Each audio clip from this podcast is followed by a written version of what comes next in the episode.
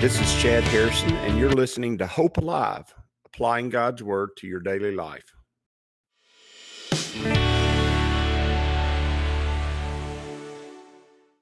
Hi, this is Chad Harrison, and I am the teaching pastor of Lake Community Church and have been serving as a pastor for 25 years. I'm also a practicing attorney. This podcast is designed to help you study God's Word and find God's will for your life. I pray in the name of Jesus right now that God would open up His Word to you and allow you to see Him and to know Him and to know His will, that you might glorify Him and that you might walk in faith and power each and every day, especially today, in Jesus' name. Good morning. Welcome to Lake Community Church's morning Bible study. We are in Exodus chapter 23 and uh, verse 2, which is a one of those one of those verses that you can just directly correlate with your own with your own life and with what your mama told you when you were growing up. You remember when your mama said if everybody went ran and jumped off a cliff, would you follow them? and that usually resulted from them finding out that you you were where you weren't supposed to be because everybody else was there or you were doing something that everybody else was doing and uh, you joined in even though you knew it was wrong that principle is actually found in scripture it comes from god and it's important and we're going to dig into it a little bit but it's important to understand that god is not into you following the crowd he says in chapter 23, verse 2, do not follow the crowd in doing wrong. Now, he, he qualifies that statement. He doesn't say just don't follow the crowd. What he's saying is don't follow the crowd in doing wrong.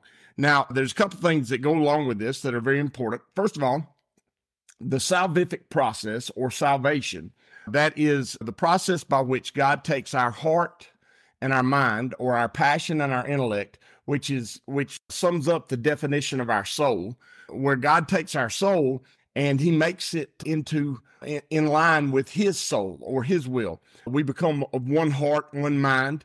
We become of one spirit already when he makes us born again. So the whole purpose and the whole point studying of of God sal- saving us or giving us the salvific process, the whole point of that is is that God is bringing us in line with his will. The Father is bringing us in line with his perfect and pleasing will.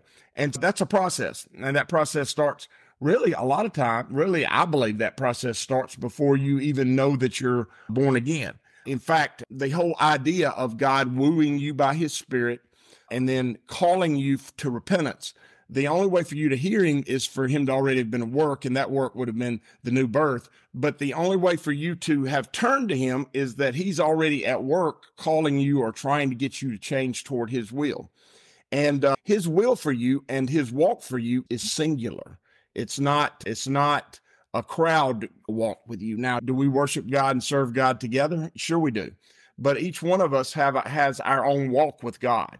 Each one of us has our own revelation from God. Now, it's not different or separate from God's word, but it's unique to us because obviously if I'm making a cake and I've got one distinctly different ingredient every time I make the cake, it's not going to be the same.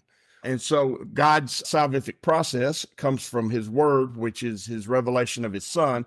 All those are the same. It comes from his will and it comes from the Holy Spirit's at work. So all those are the same ingredients, but then all those ingredients are placed into you, into your unique life, into your unique you, your unique walk. And so your unique life and your unique walk is important.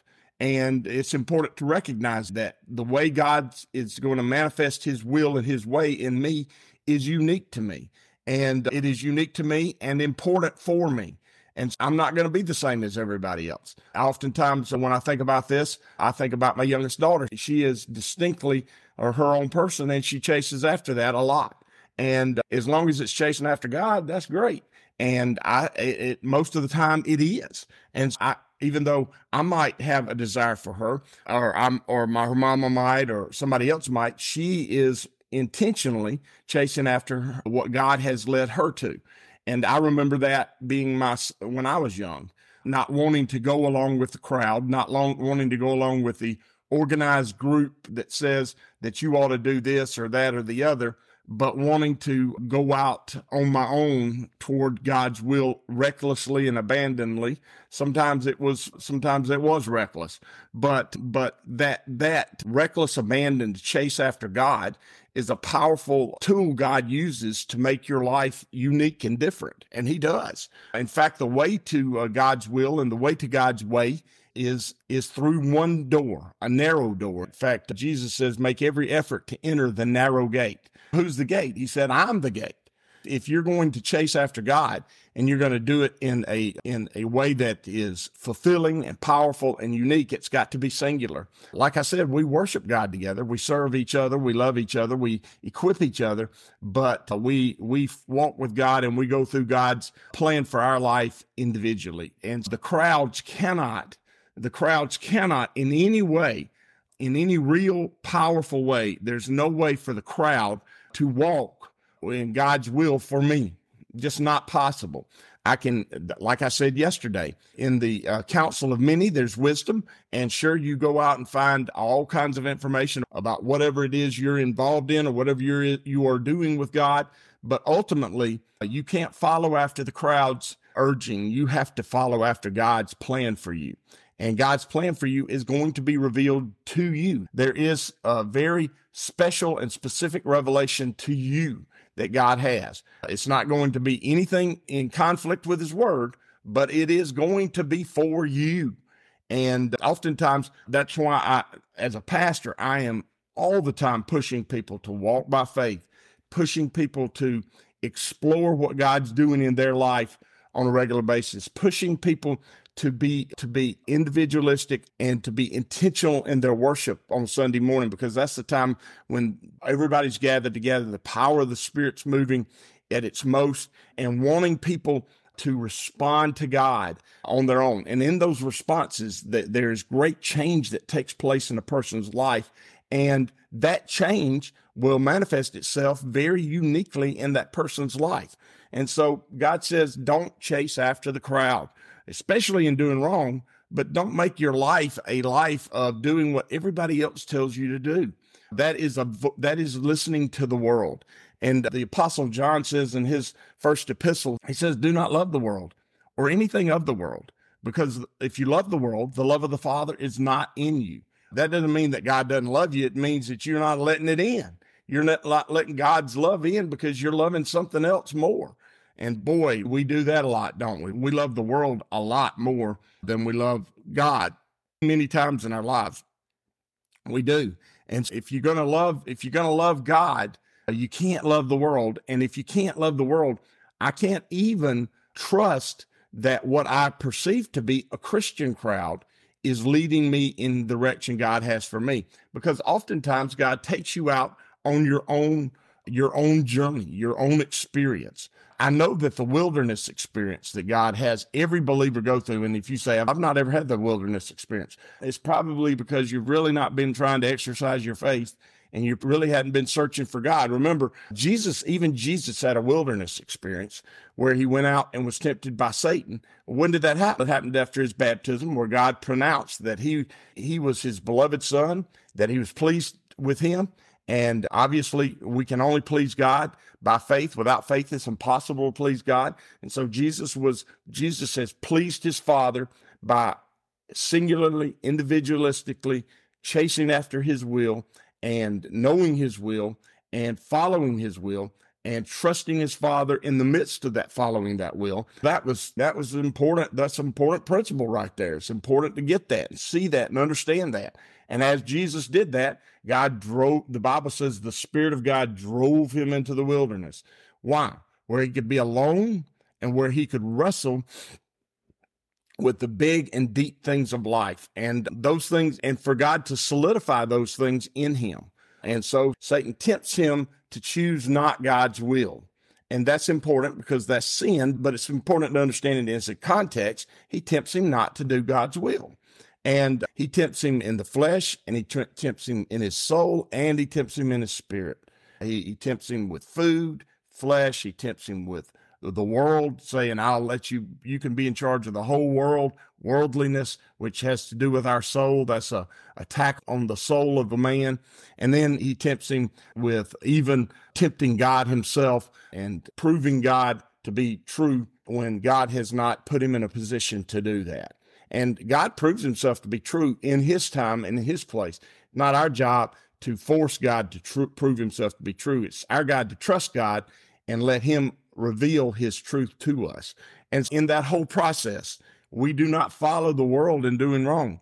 And he says, and when you give testimony in a lawsuit, do not pervert justice by siding with the crowd. I think that's that. What he's saying is, and that can play out in your life when you side with everyone else rather than saying and doing what's right. And let me tell you something, it's hard in the modern day culture that we live in to not follow the crowd. The crowd's all over the internet. The crowds, everything we're doing, we're bombarded by the crowd and by what what used to be called peer pressure, but now it's just the it's just the overwhelming force of the flow of culture against us. It is battering us. The flow of uh, the culture that we live in is battering and banging against us. And you just can't always follow the crowd. And you sure can't pervert justice by siding with the crowd, meaning become a part of them, add your strength and your name to the crowd's movement. You can't do that. He says you got to stay away from that. You got you you have one sovereign, you have one God, and you have to you have you cannot follow after other people even even if everyone does wrong. You cannot do that. And that's what your mama was saying. That's what your mama was saying. Just because the crowd does it, just just because everybody else runs and jumps off a bridge, are you to run jump off a bridge? It's a great question. It's a fabulous question. And God says, no, don't do that. And by the way, all the people who really make a huge difference in the world don't chase after the world. They don't. They chase after God, and then they they have such a reservoir of power and such a reservoir of faith and such a reservoir of love that when that pours out of them, it changes the world that they live in. It changes people. It alters who they are. It it really does. And I can't describe it to you until you've experienced it. And you're not going to experience it until you begin to, with some type of reckless abandon, some type of, of, of desire that just doesn't go away. You chase after God in his fullness and you lay yourself on his altar and say, my life is yours, Lord. Take me and use me and do your work in your will through me. And when you do that, you're in a great position. You're in a great position for the kingdom of God, and you're in a great position for God to do big and mighty things for your life. And He's going to. He's going to do those big and mighty things for your life. And and He's going to show Himself to be true in your life. And that's really what we want. And and so when we don't go with the crowd and show show that we're aligned with them, but we walk singularly with God, then God begins to draw people in to experience his goodness through you. And so all of a sudden, the crowd that's being drawn in is not a crowd that's being followed, but a crowd that's being built by God, by God bringing folks who need some of that love, who need some of that grace, who need some of that power and authority. It's important that we, that we make sure that our focus is always over and over and over again is always on serving our God, following our God, walking with our God, and knowing our God through knowing His Word. That's what we talk about all the time at Lake Community Church on Sunday morning. And that's what really life is about is your unique journey with God because you are unique to glorify him in a way that no one else can. You're a unique treasure of that grace and learning to walk in it is it's what life's all about. As you go today, I pray that the Lord will bless you and keep you, that he'll make his face to shine upon you, and that he will give you hope and peace today in Jesus' name.